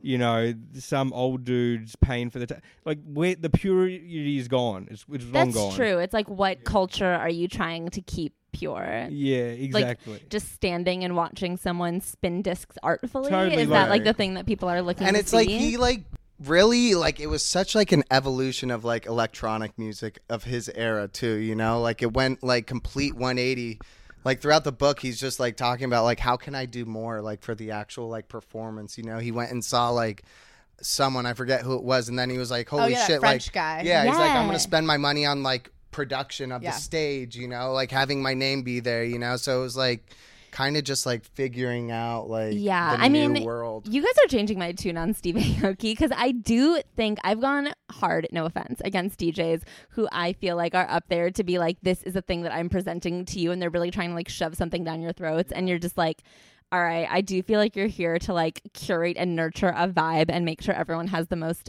fun, and that is the thing that he's getting across in his book is like, Yeah. how can I make this the He funnest says that thing possible? Yeah. Yeah, His first ever DJing gig, he was doing all those vinyls that nobody liked, and he was like, "That was the last time I ever did that because I believe a DJ is here to make sure you're having fun and not to yeah Right. slam." Their which is the thing. Right. that that was like the thing I highlighted in the book is like this is the one line that I like love and it's like turning me around. But then he said some other weird stuff that I was like, eh, Yeah. I don't know. um, yeah, the other thing I want to give him credit for potentially that maybe we misread is I feel like he highlights a lot of his failures in the book. And as somebody who doesn't know about any of his successes, I was like, did you Totally. ever come Yeah. out the other side of this, bro? But apparently he did. No, and he was just being honest and vulnerable. And it's sort of refreshing to hear that, like that exactly yeah even in the later stage of his career, he would have failures, and it sort of is one of them things. Like when we got tasked with the, you know, my Humps remix, it's like, you know, you're remixing a big song. uh, You know, it's like number Right. one. You're sort of lucky that it's sort of hard to fuck up because it's such a good song that like Yeah. it's going to come through. Sort of like the Jack Harlow First Class, you know, where. But then at the same but then he did fuck that up. Right. Yeah. Exactly. so then at the same time, like there is this expectation that it's going to be great, and you know he did like for the Pursuit of Happiness, he did sixty remixes, and then he's like, actually, the second one was the best one. And so it didn't even blow up until the fucking got played in Project X, you know? Which is nice to hear too, because it's like what he says about like you know you could put all this heart and soul into a song and then it's just me- mediocre. It's like sometimes like making music, that's just what happens. It's like yeah, we're not familiar with his successes. His book really highlights his failures, and even when he does mention a success, he doesn't really hype it up that hard. And I think that if he had, that would have read very annoying too. So I wonder if we should have just learned more about Steve Aoki No, before we reading refuse. his we book. famously will not do we research. will not do No, research. that's smart, but- We're reading a book. I mean, more do this- people want from us? this is our research. We're No, interviewing exactly. the experts. okay, I have a follow up question as Steve Aoki experts. Is he autistic? I have. Or- I don't know. Or did he just have that chapter for no reason? Was that in one of the dropouts? Because I only listened Yeah. to the first like six of the dropouts. But because honestly, when he was doing the dropouts after like the chapter six, I'm like, these are sort of just tangents where he's like trying to figure out a way to include blue as like Yeah. Yeah. he's decided on this concept and he has to like So one of them was that Autism Awareness Day is represented by the color blue, and he just Mm. like said that, and then he's like, "Pretty cool, huh?" And then we were like, "Are you autistic? Are you just like?" I will say I googled it and I couldn't find anything, but I was like, "But why is this in here?" He doesn't really conclude it with, "And those are my people." yeah. yeah. Can I? Is it fair for me to say you did not appreciate the artistic crafting of the book with I- the chapters no, and the didn't drops love and the it. chapter? Okay, can Dude, I ask? okay, hold on. One oh. thing I needed to I wanted to say like did you guys not feel like it went from like time period like there was like one chapter that was like when he's in college and then it jumped to like 10 years later. I'm like, "Wait a minute. Are we still As like people who have read a celebrity memoir a week for the last year and a half, I have to tell you, like our hopes of a chron- chronology that is that all coherent. Is have that like got not a thing in memoirs? And they just don't know Like- how. And you you'd think it would actually be very easy to be like, all right, I'm writing a story of my life. I'll start with when I was born. I'll end with today, the most recent day Yep. of writing. No. They don't. They'll be like, all right, and then just circling back to that thing I mentioned to you. Like, I mean, he does that with Kanye West throughout the book. Yeah. He'll be like circling back to this other time. I'm gonna leave this Kanye West thread un- untied, and we'll get back to Kanye later. And then he gets back to Kanye like three chapters later, and it's Yeah. like, we talked on the phone.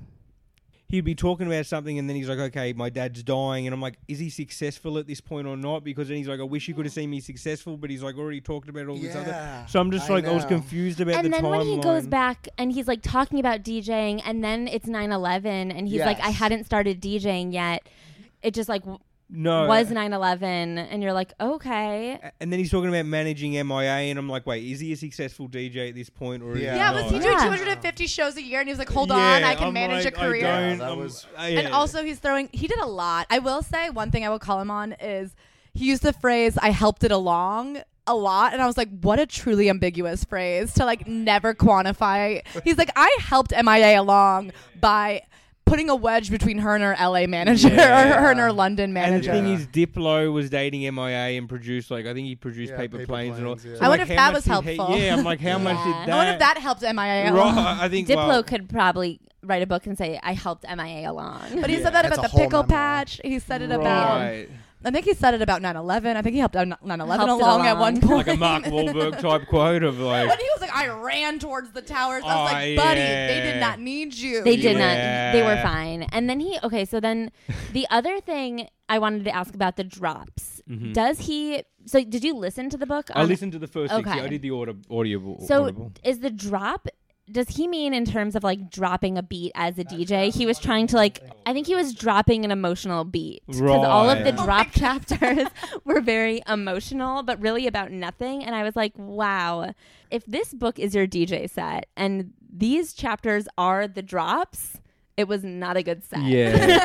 to be fair, I'd never seen him live until about two uh, Yeah, a you month guys ago. just saw him. Yeah, so we were yeah. we were when we were doing this NFT thing.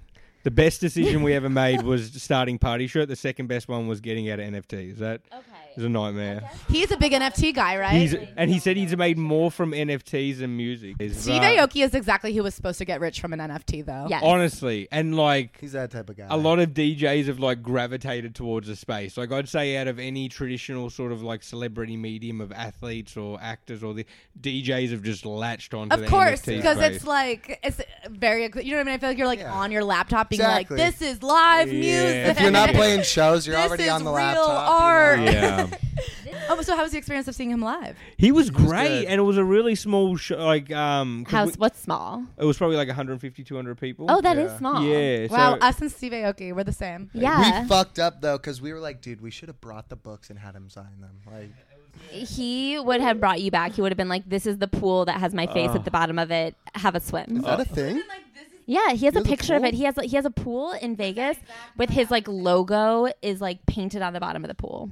Sick. It's like a big deal to him. You know how all the drops were just like world crises that he slept through, like Yeah. the Las Vegas shooting, and then 9/11, and then his marriage. They were all like two little traumatic events. That he, I bet he has one for every traumatic event that's happened in the world. He was like, "This was the typhoon in Thailand. I wasn't there, but But I heard Drop. about it, But and it was blue. me. it was blue. the whole city was submerged in In blue." blue. Oh And also, just the last chapter, I got so lost in about the, like Oh the my neon God. future. I'm like, Oh know, my God! When he said because of his dad's death that he was going to stop giving to real charities and start investing all of his charity money into living forever. Oh my I was like, God. buddy, you got to go to therapy just twice. man." Yeah. Hold I- on, Just hold go to on. therapy. When he opened to, he's like, "Yeah, my favorite car as a kid was a BMW i8." I was like, "Dude, that car didn't come out." Like, pretty sure that car is less than 15 years Yeah, old. no. Like, the things that he chooses to caveat in his book, like the places he second guesses himself, one are in his like celebration of Michael Jackson. He's like, I know, Oh, I know, I know, but you can't, you got to separate the art from the artist. And I'm like, yes,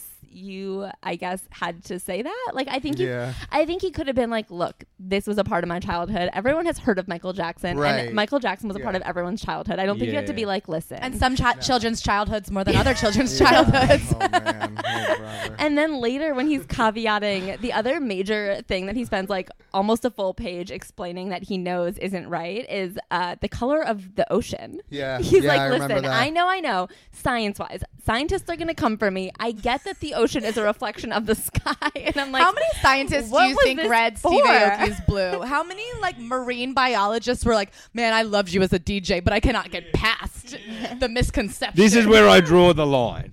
that thing that you said about the ocean, uh, I hope you understand that the book you're selling is a book of lies.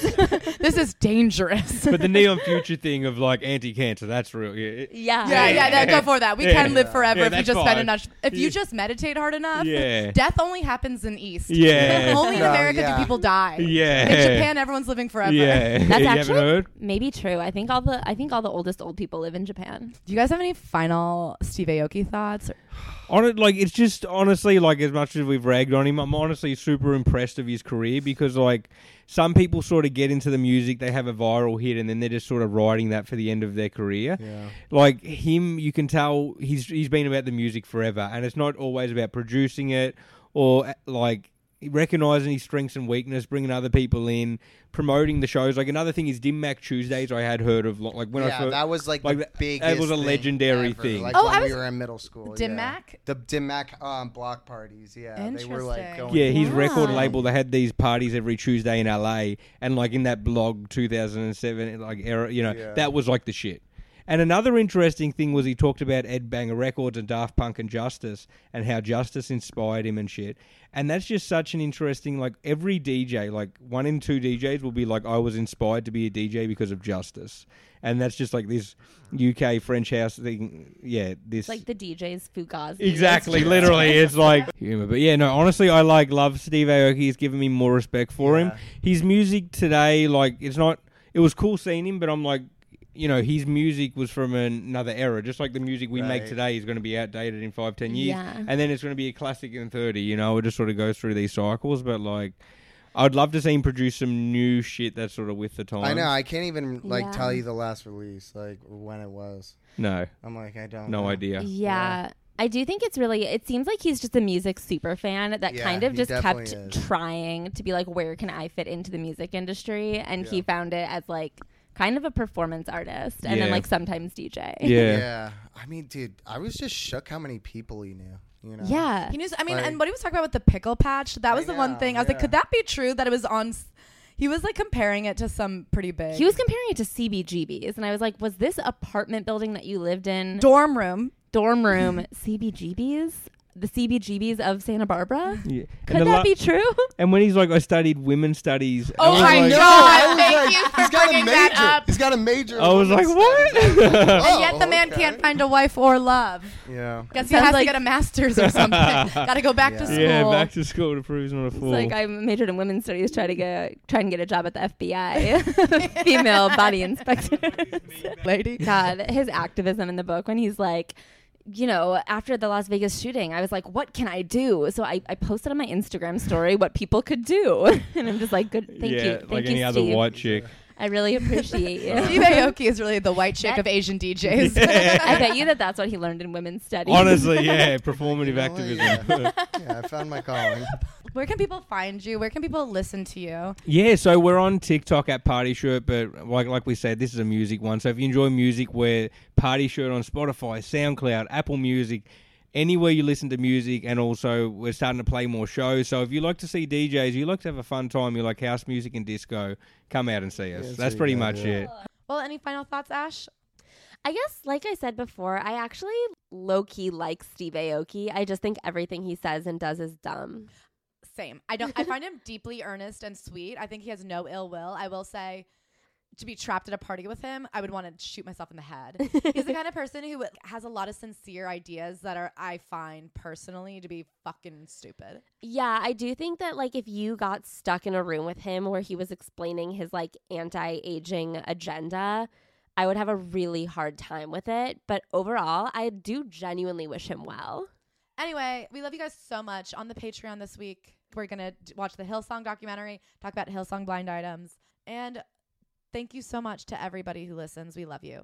Yeah, and thank you so much to everyone who's come out to our live shows, and thank you to our five star reviewers.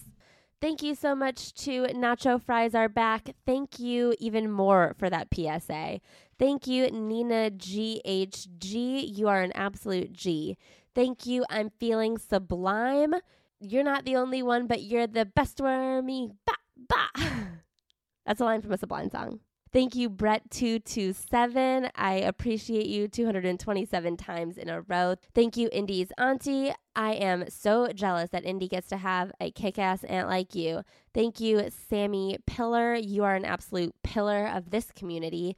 Thank you, I Heart Bingo 1732. I heart you back, and I hope you win at bingo this week. Thank you, Abby Grills. Grill up something for me too while you're at it. Thank you, Elizabeth Taylor. Your violet eyes and impeccable reviews are your absolute legacy. Thank you, Sam from Totally Spies. I spy an absolute angel. Thank you, totally not a mommy, dot, dot, dot, yet. Well, when you are, you'll be the best mommy. Thank you, Simp Cocktail. Pour me one, baby, because I'm a simp for you. Thank you, Aaron Kahir. I, Kahir, a review I adore, and a wormy I adore. Thank you, Nicole Rizzo.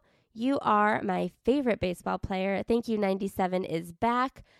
For you, it never left. Thank you, Murgraph. Uh, I would love to graph a myrrh right on my heart. Uh, and that's all for this week. Thank you guys so much. I love ya.